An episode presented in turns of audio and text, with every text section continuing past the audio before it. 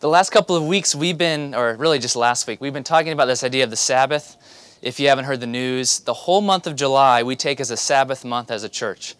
And this uh, year, particularly, we're taking all four Sundays onto Zoom.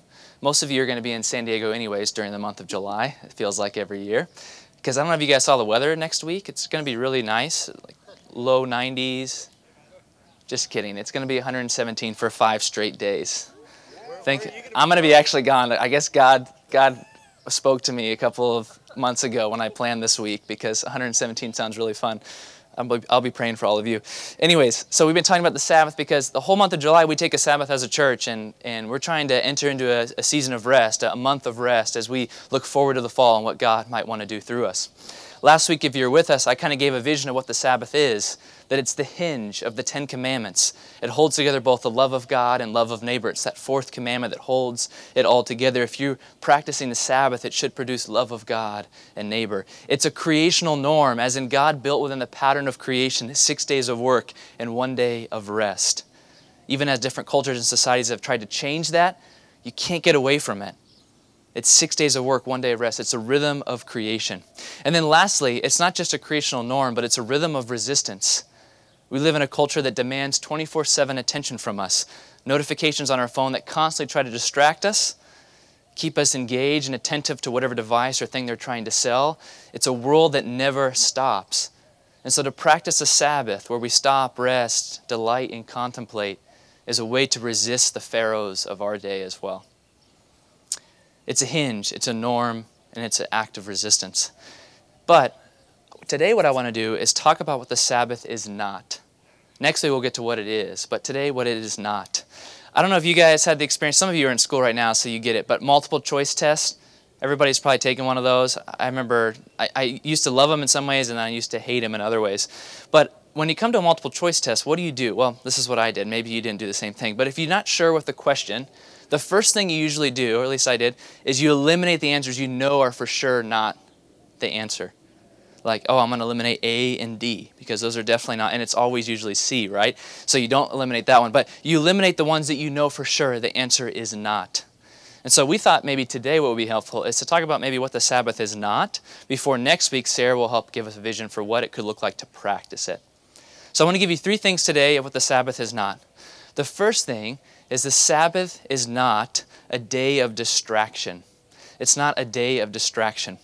I find this really interesting because we uh, are so programmed and wired around screens in our world, like even at gas stations now, when you're pumping the gas, you have the screen that's right there in your face, that often we mistake distraction for rest distraction for rest, like mindless scrolling through a social media platform or mindlessly watching TV. We're like, oh, we're resting right now. We're sitting, we're doing this mindless activity.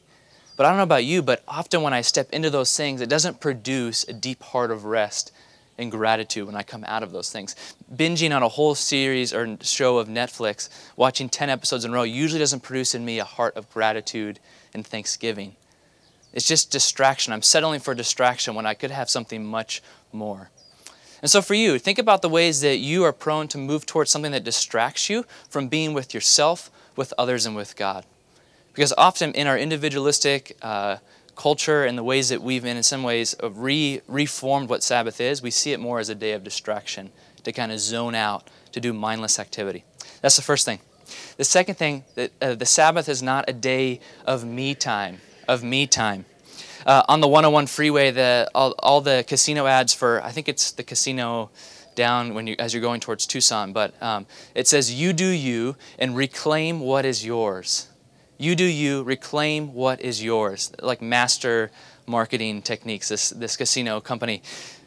What I'm trying to say with this picture is often we think of the Sabbath as a way to close out from the rest of the world, to shut off and do what's just best for me, even if that comes at the expense of God and of neighbor.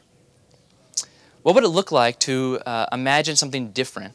That the Sabbath isn't just an isolation from the world, but it's a celebration of all that God has provided for us.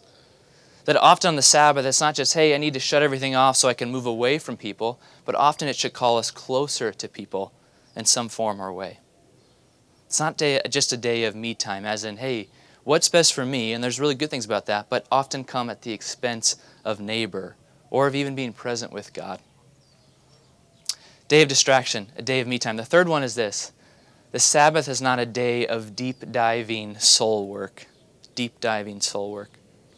We live in a wonderful culture that, in many ways, has destigmatized the work of uh, counseling, uh, psychology, the insights we have of how the brain works and how we can rewire the brain in different ways and experience healing from childhood trauma. Uh, we can experience ways in connection with people that we've never experienced before because of the research and information we have. It's amazing.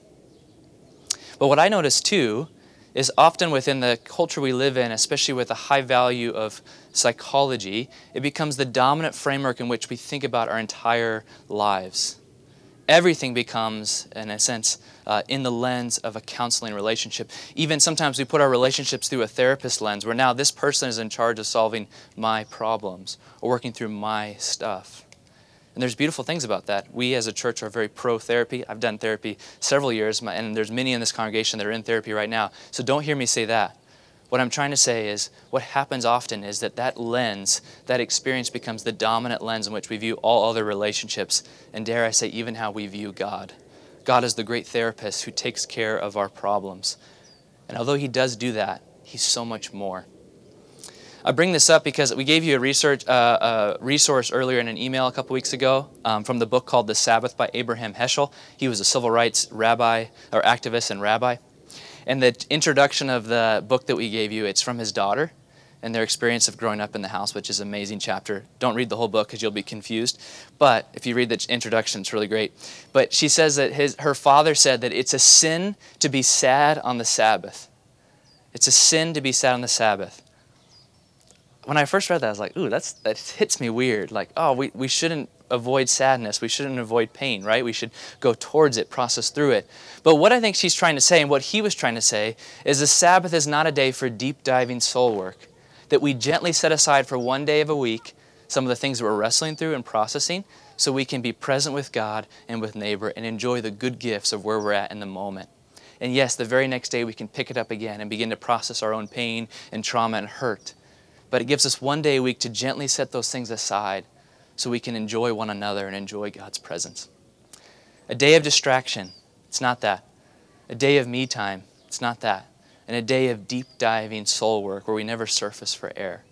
It's none of those things. It's something far greater and more, and we'll talk about that next week. But here's what we do right now. If you're new with us or you've, or you've just been joining us the last couple of weeks, we do a lot of conversation back and forth, not just the person up front. I'd love for you to turn to somebody around you. It could be just the person sitting sitting right next to you. Which of those three do you find yourself mo- most drawn to when you think about entering into a period of rest? Do you find yourself most drawn to distraction, like endlessly scrolling, or like I need to find something to distract from the deep pain that I feel in some ways, or the just the exhaustion I feel? Is it secondly a day of me time, as in like, hey, when I think about Sabbath, I think about closing off from the rest of the world, even when it comes at the expense of maybe uh, the people that I'm closest to? Or is it thirdly like, hey, I just feel like I'm in a really hard season and it's hard for me to put down some of the things I'm processing one day a week and have gratitude for the good things that God is doing right now in my midst. Which of those three? And if you're like, I'm none of those things, I'm something else, you can answer that way as well. Ready, set, go.